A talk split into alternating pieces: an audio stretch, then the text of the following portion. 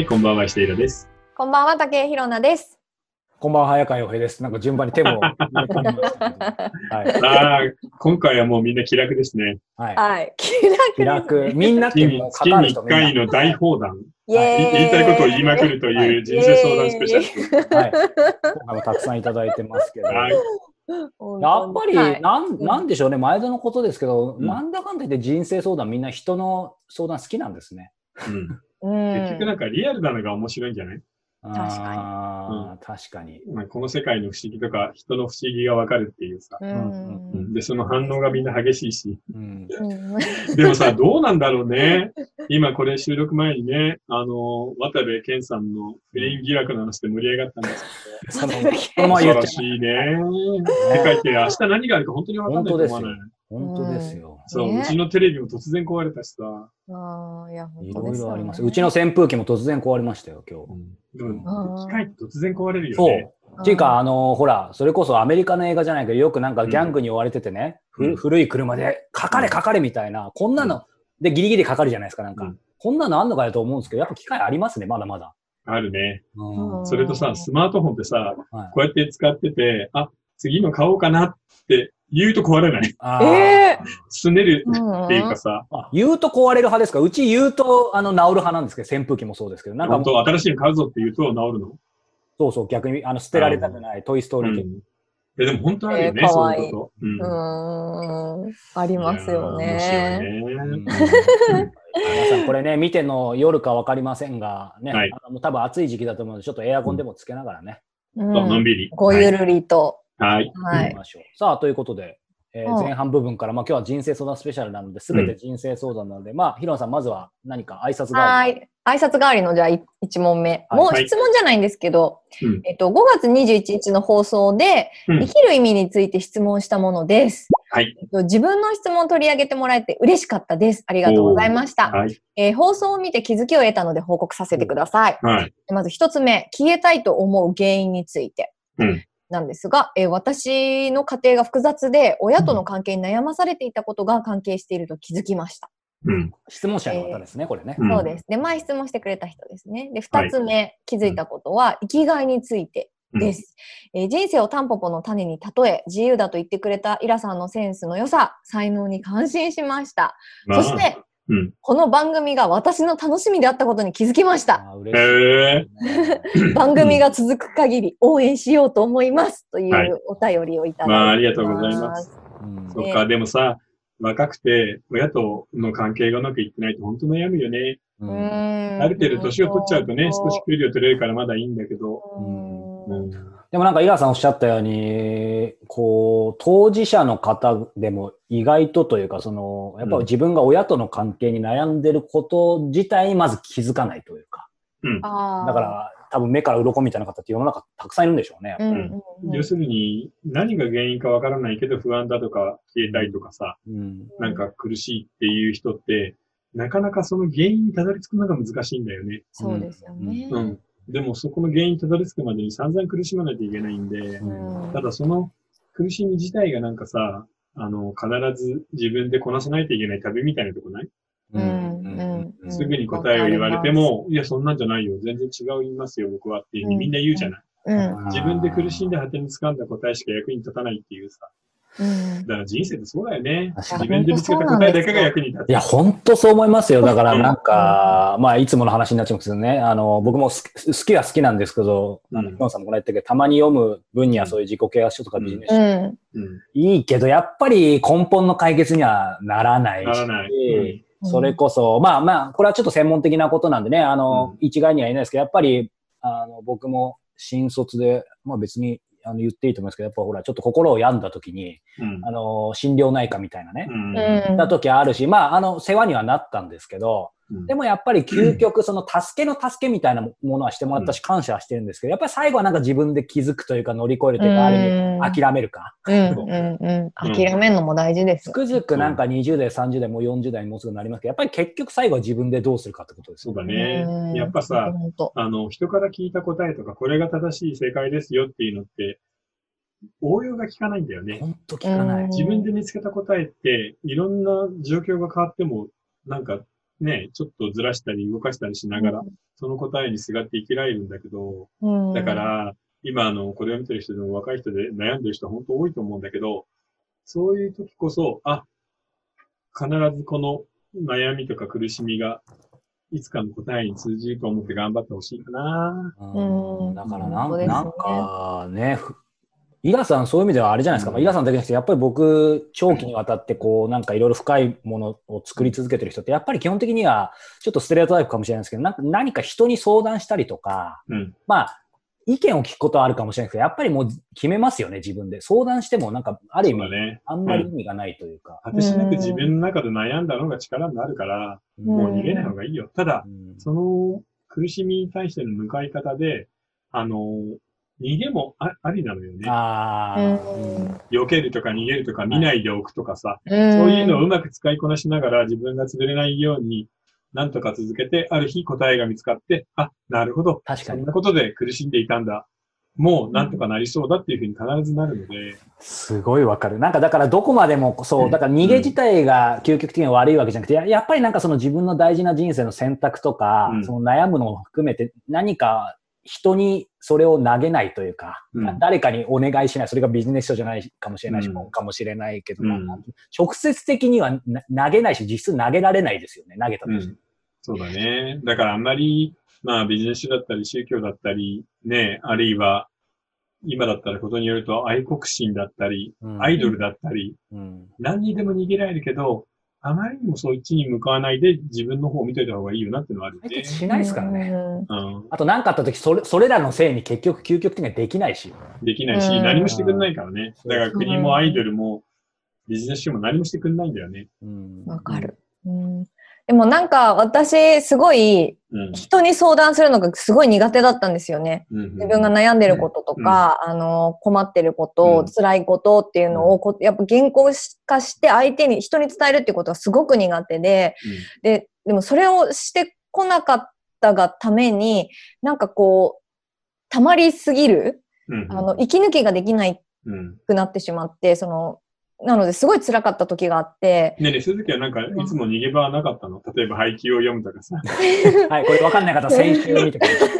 先週の有料版かな、これ。そうそう、だから多分アニメとか漫画とか、そのなんかそういう、なんて、エンターテインメント、うん、音楽とかなんかそういうところに、その自分はのめり込んでったんだと思うんですけど、うん、でもやっぱり、人に、聞いてもらう、あの、慰めてもらわなくてもいいし、アドバイスもらえなくてもいいから、とにかく聞いてもらうだけっていうことが、どんなにこう、息抜きになって心強いのかっていうことを大人になってから知ったから、うん、なんか本当誰か一人でも相談できる人がいるとまた違うのかなってなんか。まあ、それはあるんだけどさ、意外と難しくない？そうなんですよね。その一人って見つかんないじゃん。見つかんないのよ、なかなか。みんな得意分野とかもあるしね。なんか、石平さんに相談すればいいってわけじゃないしね。難しいね、本当。なんかでも、広田さんが言う意味では、俺、俺なんか逆にすごい、まあ仕事柄もあって、ほら、こうやってなんかインタビューして、まあ相談しちゃうみたいなさ。うん、まあそういう意味では役得なんだけど、でもやっぱりみんな言ってること違うし、うん、なんか逆に危険だなってずっとじゅうねんかん思ってて、うん、実はこのいちねんぐらい逆に相談しないっていうのが大事かなと思ってたりとか。うん、多分自分がどっち合うか試すのもいいかもしれない。でも、広田さん言う、なんかこ個人的に思うのは、その、そうは言っても誰にも何にも言わないっていうのは息が詰まるから、うん、なんかこれは、これは僕個人的な話ですけど、今の個人的には相談はしないけど、うん、なんかやっぱ心揺らした人にただ話はして聞いてもらうみたいな。うん、アドバイスはもらわないみたいな。それがバランスいいかなとはちょっと思って。でも相談すると大体みんなアドバイスもね、したがるから。もちろん、もちろん。いや、男は特にね。そう。そうそうそう、男は問題解決型の考え方をする。うん、そうですね。うん、まあ、それは良かったり悪かったりなんだけどね。うん、でも、でも、うん、えでも、イラさん、とは言っても、女の人に話すのも、うん、なんか、すっきりはしないんですよね。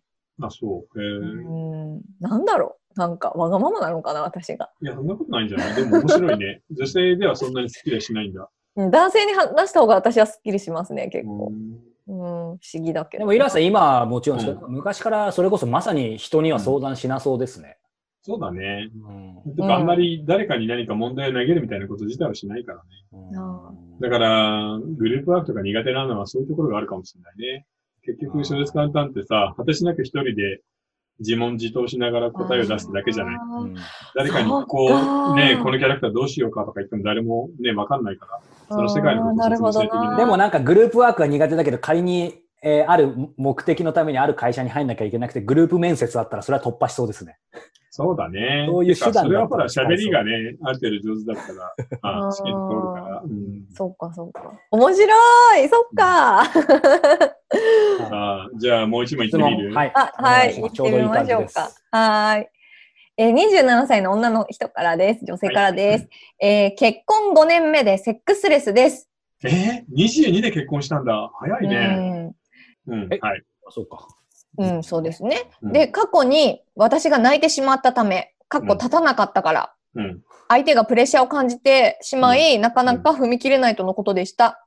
えー、日頃から感情の浮き沈みが激しく、夫に迷惑をかけている私はそれが原因だと知り、本当に申し訳なくなってしまったので、えーうん、泣いてしまったのは夫が原因ではないと誤解を訂正し、どれだけ夫とのセックスを大事に思っているかを伝えました。うんえー、夫と私の気持ちは軽くなり、夫婦の愛情が良い形になってきていると感じていました、えー、が、結局それからいちねんかんでよんかいほど同じ話を繰り返してしまっています、うんえー、話毎度話し合いはうまくいっているのに実際セックスまではたどり着きません。つい先日は夫からどうしてそんなにしたいのかわからないとまで言われる始末。さんからよんかげつに一度はこの話を持ちかけてしまう私もひどいかとは思うのですが、四六時中スマホをいじっていたり、お酒を飲んで眠たくなっている夫を見ると、やる気ある？というふうに悲しみと怒りを感じてしまいます。セックスに関しての夫のメンタルの弱さもわかるけど、とりあえず一発やってくれよっていうメッセージ で, で一応基本情報も送られてきてるんで、はいはい、子供いなくて共働きで、うん、旦那さんはさんじゅうにさいです、うん、で付き合いたての、えー、セックスは週いっかいぐらいで、うん、いっかいにかかる時間はにじゅっぷんほど、うん、で最後にしたのはいちねんまえだそうです。うわー厳しいね。うんなんかさよく言うじゃない、夫婦で金銭感覚とか、うんうん、性欲の強さとか、うんあの、味の好みとかご飯の、うん。そういうのはあまりにも違っていると生活大変だよって言うけど、うん、まさにその感じしない、うんね、彼の方が淡白なんだね、うん。なんか辛くなっちゃったんですかね、なんか。なんか話し合いはうまくいってるけどっていうのが逆により辛いよね、だから。いや、一つ思うのは、彼がそこでなんか昔泣いちゃってなんかセックスの時のトラブルでできなくなったっていうのは、うん、口実なんじゃない？あ、彼女が泣いたこと、あ、その、彼女が泣いたことで自分は不安、あの、傷ついた、あの、うん、イーディー か何かで傷ついたみたいなこと言ってるけど、うん、よんかい話し合って毎回その話をするっていうのは、なんか言い訳にしか聞こえないんだけど、でもさ、考えたら、うん、あの彼はもともと淡白で、うんうん、そうなんか奥さんとしたいタイプじゃないのかもね。うん、あ、まあでも、でも、週、まあ週いっかいはまだ、まだ、ああ、そっかって感じですけど、うんいっかいにじゅっぷんってどういうことでしょうね。でもさ、そのいっかいにじゅっぷんぐらいが、その日本人の平均値らしいよ。だから短いんだよ。そっか。そう。そんなに短いんですか？え、にじゅっぷんでできます？いや、だからそれは人によってそれぞれでもっと早い人ももちろんいるし。え、だってなんかこう、いろいろやるじゃないですか。なんかその、なんか定義だよね。その、あの、いわゆる、その、挿入時間がごふんからろっぷんぐらいが平均らしいよ。ああ、まあでも。記事では。それはわかる、わかるんですよ。まあなんかちょっといい感じになっちゃってね、うん、あの、うん、気持ちが高まるっていうのもあるので、でもその前とかって別に自分たちのコントロール次第じゃないですか。そうだね。だから彼はもうそういうところでのんびり楽しむみたいな気持ちはあんまないんだろうね、うん、若い頃から。だから性的なことに関してはそんなに好きじゃないし。ね、当然男性でもいるってことですね。うん、いる。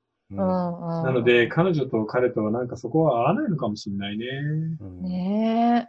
そういうことなんですかね。だからね、これね、正直言ってね、人生相談の中でも本当に答えないが一番難しいやつなのよ。ね、ヘビーですよね。そう、男の人とか、まあこれ女性でもそうだけど、セックス自体があまり好きじゃない人に無理やりさせるのって本当に難しいから、うん、話し合っても何をしても多分最後は埋まらないと思う、これは。うん、まあそうですね。もともとそんなにこう性欲があるっていう方なイメージでもないですもんね。うんうんでもどうでしょういつものね、話でいくと、こう、まあ、イラさん的にはとかいろいろお話の中で、女性はね、こう、うん、やっぱりさんじゅうだいとかよんじゅうだいからで少し上がってこともあるから、うん、これ逆の質問だとしたら、まあちょっともちろんなかなか厳しいかもしれないけど、ちょっと時間かけてったら変わるかもしれないからっていうこの、うん、質問の答えありますけど、男性がよんじゅう代とかになると上がるとかそういうイメージないですよね。ないね。だから逆に下がりそうですよね。さんじゅうにさいじゃん。これから、うん、あのもともと弱かった性欲はさらに落ちていくと思うんで、うん、どうかな。子供がいないんだったら僕これ離婚も考えてもいいと思うんだけどな。うん、このままずっと我慢しながら自分が女性として評価されないまま。今はいちねんだけどにねんさんねん経っていったらもう無理だと思うんだよね。いや確かに本当にそうなんだよな、うん、そういうのに生きて離婚っていうとなんか恥ずかしいかもしれないけど、お互いが別になくてもいいみたいなね、 逆, 逆の意味でまあ、うん、そこがどうかは別ですけど、あってもそれはありですよね。それだったらもちろん全然いいんだけど、彼女はこれから大変だよ。にじゅうななでしょ。さんじゅう代になったらさらにね欲望は上がっていくし、女性の場合、うん、だから、彼が言うほどそんなにいい男じゃないかもしれないから、うん、私このままだと、その、他に恋人を作るかもしれないし、あの、きちんとできないんだったら、その、結婚の条件を満たしていないと思うんだけど、どうみたいな、ちょっと真剣な話してみたな。うん、ちょっと話、もう一回ね、してみてもいいかもしれないですけど。できる、できないじゃなく、結婚の状態としてこれはどうなのっていう。うん、なんだったら、あなたのご両親とちょっと相談をしたい。私子供が欲しいし、一年もしないのはやっぱちょっと何かね、病、心の病だったりあるし、その愛情がもうないんじゃないかって疑っちゃう時があるっていうぐらいで、でも親に相談されたらしんどいね。なかなかきついですよね。より重く。え、でもちょっとその性的なところって男の人ってプレッシャー感じやすくないですか？弱いね。ですよね。まあ、なんか私もよく聞く話で、その結ご結婚されてやっぱ女性の方って子供やっぱりすごく欲しいっていう人の方がどっちかっていうと割合的に多いイメージなんですよね。うん、で、やっぱりその周期ってあるじゃないですか、どうしても。はいはい、その時にやった方が妊娠しやすいっていうのがあるので、うん、その周期を守ってこう、作業のようにやるっていうことがすごくプレッシャーになっちゃって、そのやっぱり、なんでしょう、その立たないっていうことがある。うんっていうのを結構いろんな人から聞いてて。あるある。いや、それはあるよ。うん、だから義務感が生まれちゃってるのかなって、うん、なんかそのセックスに対して。だから楽しくないのかな。いちねんかんやんなかったら義務感も何も最初から全然ないってことじゃない、旦那は。うん、そうなのかな、うん、だから僕思うんだけども、なんか他の人生見つけてみないっていうのが正直なところかな。ね、最後に真剣に話して、うんうん、そのトラウマがどうとかではなくて、そういうことが全くないまま結婚生活は自分は続かないと思う。なんだったら子供も欲しいし、あなたのご両親に相談してもいいと思ってるんだけどぐらい言ってさ、それでダメだったらもう、離婚がいいと思うんだけどね、正直言って。これでもなんか、ちょっとせ、うん、切ないですけど、やっぱりなんだろう、うん、ある意味、まあ、世の中がみんな結婚の時の基準って何かわかんないですけど、うん、なんか惚れたとか価値観一緒とか一緒に動きた、うん、あの、過ごしたいとか大事ですけど、だからやっぱりここの性の部分っていうのは、でかいね。だから、かといって、うん、なんか見抜くとかなかなか、まあ逆に言うと、ね、ね、じゃあ逆に言うと、ね、えっと、その独身の時に一致したと、してたとしてもまたいろんな感じでメンタルで変わる可能性もあるし。変わる。だからね、ディーブイ とレスは見抜けないのよ、結婚するまで。実際にそうなってみないとわかんないから、結婚しても最初のうちは優しいじゃん、うん、ディーブイ 男も。にねんご、さんねんごとかになんか突発的なやつでいっかい暴力を振るうと字が出てするから、ずっと殴り蹴りをするようになるパターンだ。レスも一緒だと思うよ。結婚しないと分かんないよ。だから、まあ、ある意味、ちょっと、まあね、シビアなんで、あんまり面白おかしく言っちゃいけないですけど、でもやっぱり賭け的なところはあるってことですね。最後の最後。ある。でも賭けじゃん、それは結構。まあね。でもだからこそ、イラさん言うように、うん、まあそれも軽くは言えないですけど、ね、本当の最後の最後は、だから、その結婚一度したから絶対離れちゃいけないってことはないから、もうそういうもんだと思って、次、うん。いや、だからそれこそさ、ね、某アンジャスの彼じゃないけど、結婚するまで分かんないよ。ああ、そういう意味でもね。うん。そっか。なるほどな。うん、だから切ないよね。彼女には本当に何とも言いようがない。だから、最後の最後に一発本当に真剣に話をしてみて、うん、それでもやっぱりさんかげつも私も改善されないだったら、もう自分は恋人を作るか離婚しかないと思うっていうしかないんじゃない？うん、まあね、見て、見て見ないで何十年過ごせるんだったらいいですけど、それが、ね、まあ無理無理無理ですよね。だって、となるとやっぱり、うん。あなたのことは人間的には好きだけど、自分はこのまま女性としての性、存在を全部、否定されたまま生きるのは無理だってことになると思うんだけどね。え、その、男性ってなんか聞いた話によると、そのセックススポーツ派とセックス恋愛派がいるっていうふうに聞いて、ああ、でもこの彼の場合はどっちもないよ。うん。そうか。恋愛もないし、スポーツもないから心動かないでスマホ見てるんだよ、こうやって。なるほどな。お酒飲んで眠くなると。うん。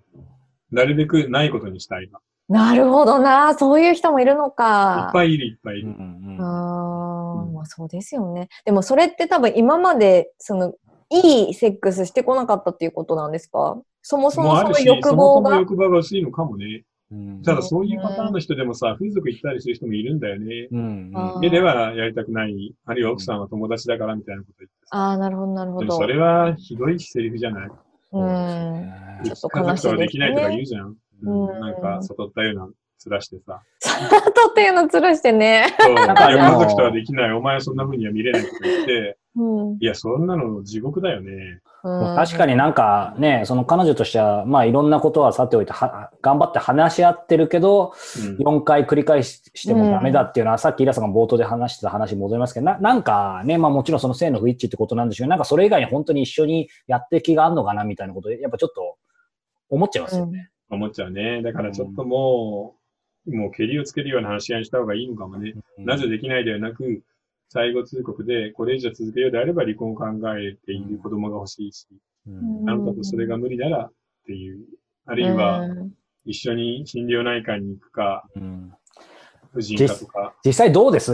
まあ、イラさんも全部もちろん知ってるわけじゃないですけど、うん、やっぱりそういう、ね、最後の最後の前に、プロのその心理の、そういう心療内科とかお医者さんに相談することによって、改善されないね。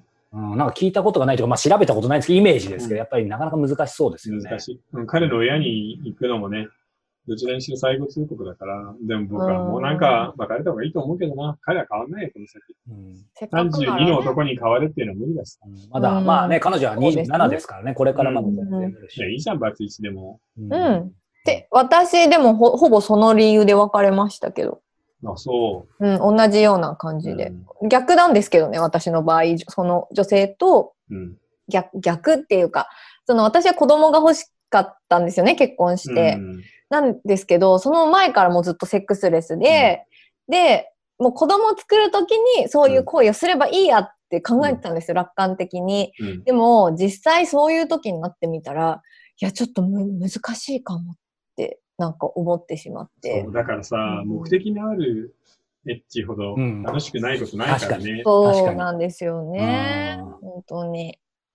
だからわかる。なんか苦しみって、なんかできない苦しみ。違う立場ですけど、なんかその、うん、苦しみはわかりますね。なんかいやー、でもこの問題本当に難しいね。逆のパターンもあるじゃない、うん、奥さんの方が、うん、したくはないっていう。したくないってね。うん、いやまあ、ヘビーですけど、ただまあね、そう、やっぱり人生はあるので、まあ、ちょっと話してみるというか、ね、うん、というより、今若くて、この先未来がたくさんあるんで、うん、僕はなんかやり直した方がいいんじゃないかっていう気がするね。にじゅうななさいって、まだこの先、本当ですね。穴開く年齢じゃない。全然よんじゅう代とさ、うん、そのにじゅうねんかん棒に振るのを考えたら、今うんと苦しいかもしれないけど、別れちゃった方がいいんじゃないとは思うな。そうですね。うん、でもなんかこのね、文章からすると、この女性はね、男の、男性の方好きなんでしょうね。本当に。なんか文章の感じから感じ取るに。そうだけど、うん、でもなんか、それがちょっとかわいそうな感じが。そこで、その執着もなんかなくてもいいかもよ。まあ、いっぱいね、そこを食べたら意外となんとかなるみたいな。そう、全然、なんかあんまいいとこなそうじゃん。うん。その彼。そっか。まあでもなんかね、答えが出るといいですけどね、自分の中で。そうだね。ってか、あんま無理やり答え出せずに、自分の心が自然に傾く方向に行けばいいんじゃないかな。なのでちょっとこれから悩むかもしれないけど、でもさんじゅうまえでは決着をつけて、ピロコロした方がいいよね。ああ、そのくらいのね、スパンで見て、またもし機会あればね、また続報というか。そうですね。はい。教えてください。ありがとうございました。さあ、ということで。なかなか重かったね。なんか、YouTube でサクッとって感じじゃなかったですが、この後たっぷりですね、ニコ動の方では大人生相談が続きますので、もしくは下の ユーアールエル をご覧いただければと思います。また YouTube の方のチャンネル登録もお待ちしています。なんか僕はここ、あの、司会みたいになっちゃいましたけど、こんな感じでよろしいですか？はい。はい。じゃあまた続きます。